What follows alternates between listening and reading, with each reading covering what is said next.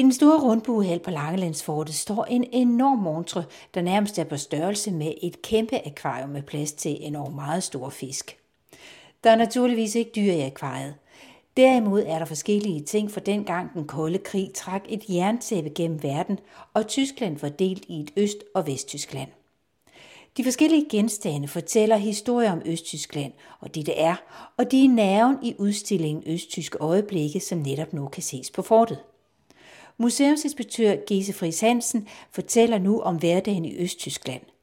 Og når man taler om hverdagshistorie, ja, så er det jo næsten oplagt at begynde med sådan en til syneladende helt almindelig avis, som altså kan ses i udstillingen. Det er en vesttysk avis. Det er den vesttyske Bildzeitung fra februar 1989. Det var en, som jeg købte i sin tid, da jeg var 16 år gammel. Der var vi på, vi var på studietur i, i Berlin. Og jeg købte den faktisk, fordi jeg hørte om, at der var blevet øh, skudt en, en ung mand under et flugtforsøg. Og det stod så også på, på forsiden af Bildzeitung. Øhm, og den har jeg gemt i alle de år. Den har ligget hjemme hos mig. Jeg skal lige høre, inden du får lov til at fortælle videre, Gise, hvordan kan det være, at du gemte lige netop den avis, hvis du en dag kommer til at bruge den?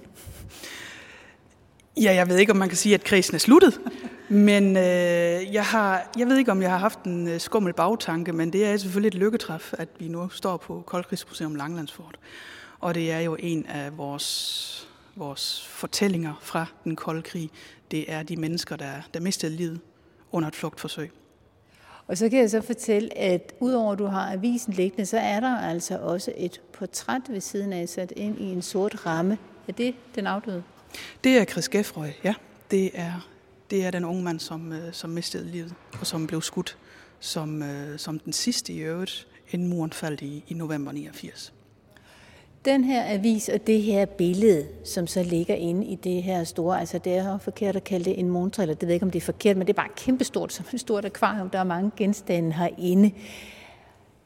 De her ting, hvordan kan det være? Hvad er det for nogle ting, der ligger inde? Hvad er det for en historie, de fortæller? De er jo små puslebrikker øh, af den her store fortælling om øh, Østtyskland. Det er genstanden, det er faktisk kun en lille, et lille udsnit genstanden af vores meget store samling af øh, genstand fra det tidligere DDR. Og det vi har øh, forsøgt at vise i, øh, ja, nu kalder du det akvariet, det er den her meget store glaskube, øh, det er jo øjebliksbilleder fra, fra livet bag jerntæppet. Øh, hvis vi starter fra en anden af, så, øh, så har vi genstande, som viser børnelivet. Hvad var det for nogle ting, hvad var det for nogle øh, bøger, øh, børnene blev opdraget med i, i DDR? Hvordan så deres skolebøger ud? Øhm, og, og hvilke, hvilke legesager havde de, og hvordan spillede staten en rolle i de ting, som børnene blev præsenteret for i deres børneliv. Vi har for eksempel et, et puslespil, som, som viser den meget elskede øh, figur, øh, Sandmännchen, en form for østtysk Ole Lukøje. Det er sådan en lille fætter i blåt tøj, kan jeg sige. Ja, en lille bitte nisse. Øh, og alle østtyske børn kendte ham, fordi øh, hver aften øh, fortalte han altså godnat-historier på østtysk tv. Øh, på, på puslespillet, på forsiden af puslespillet, der, der er han afbildet i øh, Palast de Republik i Østberlin, hvor det var det her øh, meget, meget store glashus i Østberlin, som i øvrigt er nedrevet nu, fuld af asbest, men der havde Østtyske Folkekammer havde, havde siddet. Og hvad laver sådan en lille blokklædt nisse derinde? Jamen, han blev jo også spændt foran den politiske vogn. Det var jo den lille nisse her, der Sandmännchen, han står blandt en masse børn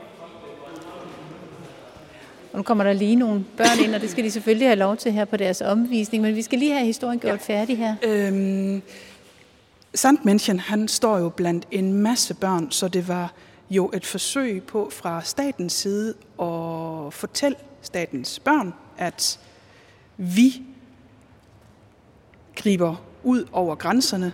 Hos os der er plads til alle i det her antifascistiske land, det der. Og det er der jo sådan set også, fordi hvis vi kigger nærmere på, på billedet, så er der jo børn i alle mulige farver og nationaliteter og klædedragter. Der er jo stor forskel på børnene. Det er det, og, og det var jo det, også det billede, som, øh, som staten forsøgte at, at vise børnene. Og hvad så, hvis vi kigger nærmere, er det en skolebog, den der ligger hernede, hvor det er sådan nogle, hvad er det, militærfolk, der er afbildet? Ja, det er fra marinen, og det er fra herren. Øhm, det er soldater øh, fra, fra blandt andet NVA, men det er tegne, eller de er tegnet i en læsebog for børn i anden klasse. Jamen det var jo fordi det var vigtigt, at selv børnene fra en meget ung alder var klar over, at den her, at NVA jamen, øh, beskyttede dem og var en del af den antifascistiske kamp. Og så er der altså også, og det er jo lidt specielt, der er en pionierkalender, mm. og den er altså fra 1990. Den har vel næppe været i brug?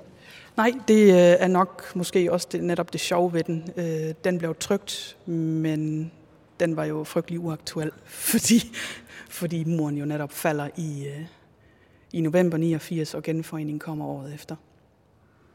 Og efter de her børnegenstande, hvor, hvad er der så? Der kan vi jo så gå over til, til det hjørne, hvor vi viser andre dele af, af livet bag jerntæppet, når man var blevet voksen. Der er for eksempel øh, et, en plakat øh, af østtyskernes yndlingstrio, nemlig Olsenbanden. Plakaten er, er original, den kommer fra, fra Østtyskland. Det er jo også en af fra min egen privatsamling. jeg kan ikke slippe det. Og hvad er det her egentlig med, med Olsenbanden i, i det gamle DDR? Jamen, østtyskerne elskede den her lille øh, gruppe mennesker, som altid var på jagt efter de store penge, og som i mangel på ja, det samme altid skulle finde på nye metoder, hvordan man nu kunne snyde storkapitalen. Og det var der det sjove ved Olsenbanden, det er jo, at jamen, de blev jo, altså, det var jo, alle kunne finde sig, genfinde sig i Olsenbanden. For, øh, for staten eller for partiet, der var det jo, jamen det er kampen mod storkapitalen. Her har vi en, en, en lille gruppe fra, fra Vesten, og de bekæmper storkapitalen. Men det var jo ikke det, som den almindelige tysker læste ud af det. Det han læste, jamen det var den lille mands kamp mod overmagten. Og hvordan er det i dag med Olsenbanden i, ja, nu er der ikke noget, der hedder Østtyskland, men i Tyskland, har de stadigvæk høj status blandt nogle tyskere? I høj grad, i høj grad. Man har ligefrem noget, der hedder Olsenbanden Is. Jeg ved, at i Rostock, der blev der for nogle år siden åbnet en udstilling øh, om Olsenbanden i Østtyskland, hvor de blandt andet også samarbejdede med Nordisk Film. Jeg mener også, at Morten Grundvald, han var øh, i Rostock for at åbne udstilling, og det var en det var en kæmpe succes. Så de elsker stadigvæk Olsenbanden, og når nogen af dem, ja nu er der jo kun Morten Grundvald, der er tilbage, men når Børge, også kaldet øh, Jes Holtsø, når han er øh, i det tidlige Østtyskland for at øh, spille jazzkoncerter, så vælter dørene ned på grund af de her begejstrede fans. Der er jo altså så nogle af de genstande, som er herinde i Montrøn, som kommer fra din private samling, men de fleste af genstande, det er altså trods alt nogle, I som museum har indsamlet hernede på Langelandsfortet. Og blandt andet så er der jo sådan en lille beholdning af nogle meget, øh, skal man sige, tidstypiske og for så vidt også ganske charmerende postkort, som ved at tro forestiller sådan nogle øh, gode steder til hen i det gamle Østtyskland, hvor der er yndige huse, og der er vand, og der er gode seværdigheder. Og når jeg siger, at de er charmerende, så er det fordi, de er de her lidt tidstypiske ved at tro for 60'erne og 70'erne, ja, brunlige farver. Hvad siger du? Ja, de er lidt småbrune.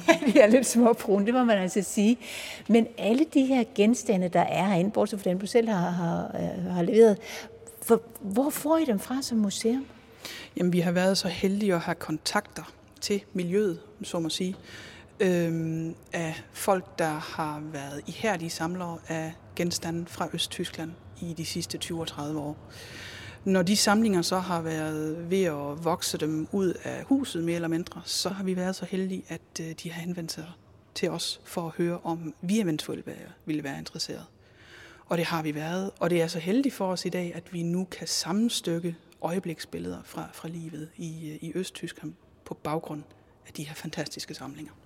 Og jeg kan så bevidne, fordi jeg har faktisk været i jeres meget store magasin, at det her det er jo kun en brøkdel af de utallige ting, jeg har. Jeg har jo flere tusind genstande, vil jeg tro, og det her det er jo altså kun en, en smule øh, af det.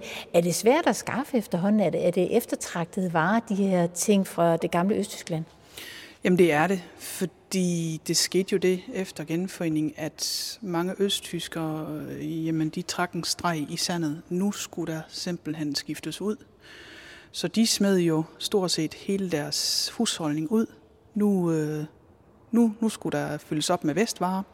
Så mange af de her ting, de er jo, øh, de er jo heldigvis bevaret øh, på trods af det. Øh, men, men der er ikke meget tilbage af det. Der er selvfølgelig store museer i, i Tyskland, der har noget tilsvarende. Men helt generelt kan man sige, at denne hverdagsfortælling fra DDR blev hældt ud med badevandet. Men her kan vi altså få lov til at kigge på noget af det, og hvis vi så fortsætter videre rundt, hvad er det så, der ligger her? Bøger og blade og medaljer? Jamen det er jo, øh, det er jo historien om staten trængt sig ind på, på livet af, af den egen befolkning. Den gjorde selvfølgelig også meget for, øh, for at, at binde befolkningen til sig. Det vil sige, der blev jo givet medaljer til, øh, for alt muligt, lige fra den gode indsats i skolen til øh, den bedste blomst ude i kolonihavekolonien. Øh, altså til, medaljer til almindelige borgere? Ganske almindelige borgere. Øh, til også den øh, grænsevagt, der har øh, stoppet en, et flugtforsøg, blandt andet ved skud. Og var det en stor ære at få sådan en for det bedste kolonihavehus? Jamen det var det. Det var jo, man, det følte man jo, at så bliver jeg set.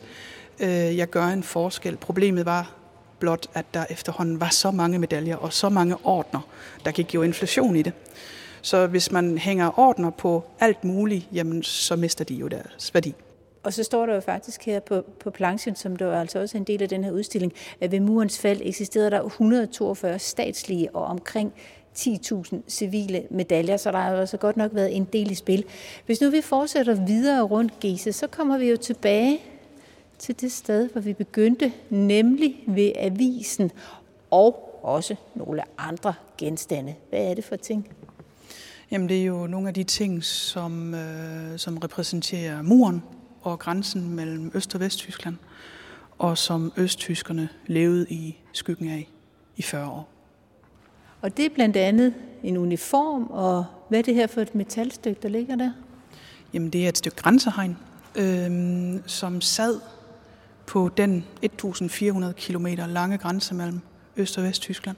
Og de her genstande til sammen, hvordan kan det være, at I, I her på Langelandsfortet vælger at sige, den her historie, den skal vi fortælle?